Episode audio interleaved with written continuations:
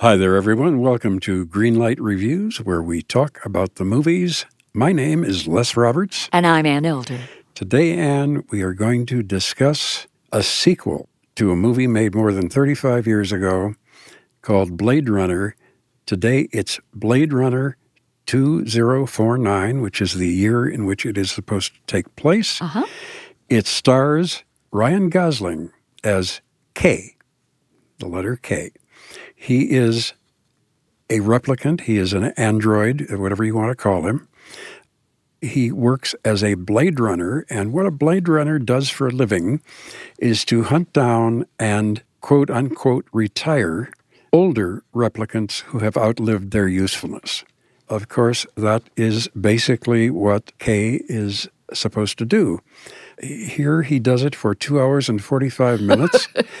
this is a this is a long movie. I agree. This movie takes a lot of patience. Let me talk about what I liked about it the most. Okay. I loved the music. Mm-hmm. I thought the music was very scary, very suspenseful. Doesn't sound like it, but it reminded me of the same use of music in the film Jaws. Because when you heard that music, you think, uh oh, something right. bad's going to happen. That's right. So Kay goes off and he, he begins by killing one of these people or retiring one of these people. And he doesn't have much emotion about it because, of course, he is not a human being, he is a replicant. So I found it a little bit difficult to care what he did. Exactly. I agree with you. and I didn't care about it for two hours and 45 minutes. The film is, is very well directed, I think. Oh, it's a stunning movie. Yeah. Denis Villeneuve is the, the director, and he does a terrific job. And the screenplay is by Hampton Fancher, among other people.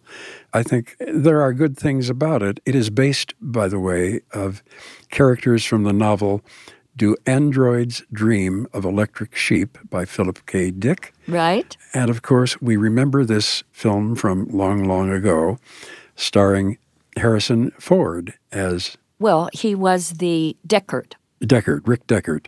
He was the Blade Runner in, in the original movie. We mention that because, Well, what I think is interesting is that both Ryan Gosling and Harrison Ford carry stoicism and expressionless performance for two, for an entire film. I've never seen anything like this. It was almost impossible for me to get into this film Right. because of the melancholy look, the hangdog, sad eyed presence of Ryan Gosling's character. We get to see this character Kay in a number of sequences. We find out, of course, that he leads a very lonely existence. And in fact, the only bright spot in his grim, dreary, dystopian android Blade Runner life is a virtual reality girlfriend that he hangs out with in his apartment. Her name is Joy, and Joy reminds me of the character in the movie She, in that Joy is there, but only when the image calls for her to show up. right, There is one fascinating moment in the movie. I shouldn't say one, there are many fascinating moments, but one that stands out for me was when a, a woman of the evening shows up at uh, Kay's doorstep at the apartment. Both Joy, the virtual reality girlfriend, and this prostitute become one magically through CGI on the screen. In other words, their images fold up into each other. Right. Their arms become each other's arms, and it's it's almost uh, balletic rather than erotic. In fact, much of this movie is absolutely CGI to the max. oh yeah, I think that the imagery, the cinematography, the creative concepts, the surreal images, they're breathtaking, they're mind boggling, they're jaw dropping. And so much of that has to come from the imagination of this brilliant director, Denis Villeneuve. I just think he does a splendid job of presenting the material. I think that looking back on the last several years, I don't think I have seen a film with the special effects this good. There are some that come close. Inception comes close. Sure. We've seen some others that Doctor are. Strange, a lot of them. Yes, exactly right. But I want to get back to the journey that Kay takes us on for the two and a half hours that we're with him. We meet a lot of oddball characters in this journey that he's on. One of them is uh, his boss, his immediate boss, I should say, played by Robin Wright. Yes. She's also a replicant. She's very steely. She has a gaze that is laser ridden. Right. Their exchange is one of the most intriguing in the movie because it's at this point in the film where Kay, played by Ryan Gosling, says to Robin Wright's character, Do replicants have souls? And she answers, No, they do not. And I felt like that this was the big glaring error in the movie. The movie has no soul either. Right. Right. And so it's difficult to spend two hours and 43 minutes with characters that are essentially without any emotions, without anything that you can relate to as far as human beings are concerned. They just don't exist in these people. There is another sequence, and I'm sure you'll recall this one, where uh, Kay goes to find and talk to a woman who creates memories for replicants. Right. She's uh, unfortunately has to live in a glass house for sterilizing reasons and so on.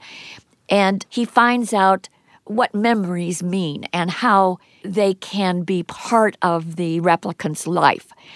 But they are being withheld from most of these replicants, and that's one of the frustrations that the character K has in the movie. Right. One of them. It's not much, but at least it's something. Right. Now, we ought to mention that the big boss who controls this whole thing is Niander Wallace, played Yes. by Jared Leto, who won an Oscar a couple of years ago for Dallas Buyers Club. Right? Uh-huh. He's a wonderful actor, but he is very much wasted in, in this film. Well, thank. It's merciful that his scenes are are short. Yes. also, another excellent actor, Edward James Olmos, who is hard even to recognize. Again, a very small role. And Sean Young is also in the film. But I suppose we have to get to the big reveal about three quarters of the way through when Kay finally discovers the old Blade Runner Rick Deckard, played by Harrison Ford Yes. uh, again. By the way, Harrison Ford has now played several Indiana Joneses. Right, He's played exactly. several Han Solos, and now he's played two Rick Deckards. I mean, give me a break. right. but they meet and they have a fist fight, a long fist fight, where they are just knocking the stuffing out of each other. It was very hard for me to believe that 35 year old Ryan Gosling and 75 year old Harrison Ford are having an even fist fight. I wouldn't call it even Stephen, that's for sure. Right. The other character in Blade Runner that plays a significant role here is the city of Los Angeles and its environs, including San Diego. The way that it's pictured, it's really a prominent character. Right. I said it earlier in this story. It's not a totally flattering picture, but it's certainly more interesting than the dystopian landscapes that we see in movies that are placed in the near future. Right. This Los Angeles has mega skyscrapers, wild gardens, and these towering holograms that are projected over the people that are walking in the streets of LA. And these holograms advertise everything from junk food to freewheeling sex and entertainment. Those are absolutely stupendous images. We haven't seen anything like that on the screen. At least I haven't. I think that, again, they come from the incredible, fertile mind of uh, Denis Villeneuve, who is truly an artist. He really is, and he's done a great job of this, especially if you're a sci fi fan. Yes. This is a film you really need to see. Exactly right. Like you, I couldn't wait for Kay to finally meet Rick Deckard, but by the time they finally got together and they were having that fist fight that you mentioned, I wanted to retire the both of them. Uh, I yeah. was really exhausted. So, for me, let me wrap this up and say in my summary that uh, for me, Blade Runner is by turns meandering, alluring, breathtaking, boring, exasperating, inane, intolerable, incohesive, and gorgeous. But really, what it isn't is a masterpiece. And it could have been. And it should have been. You're absolutely right. And I was frankly very disappointed with this film, despite the fact that I agree with you. I was stunned. I was bowled over by what I was looking at. What you really need in any film, I don't care what kind of film it is, whether it's a comedy or a tragedy or an adventure, or you have to care about these characters. I agree. They have no emotion, so why are we supposed to have emotion Yeah, about you it? can't get invested in something that isn't there up on the screen. Right. Now, do I think that sci fi addicts and fans should rent this movie? You bet. It's just brilliant to look at. For the sci fi fan out there, it's a green light. But honestly, for me, it's a yellow light. And I can't give it anything more than that for all the reasons that we've said. And I do want to add this when you rent this movie, Blade Runner 2049, be sure to have your PJs on because believe me, you're going to want to take a nap midway. You caught me. I did take a nap midway. But you didn't have your PJs on in the theater, I did you? certainly did not. Okay. I certainly did not.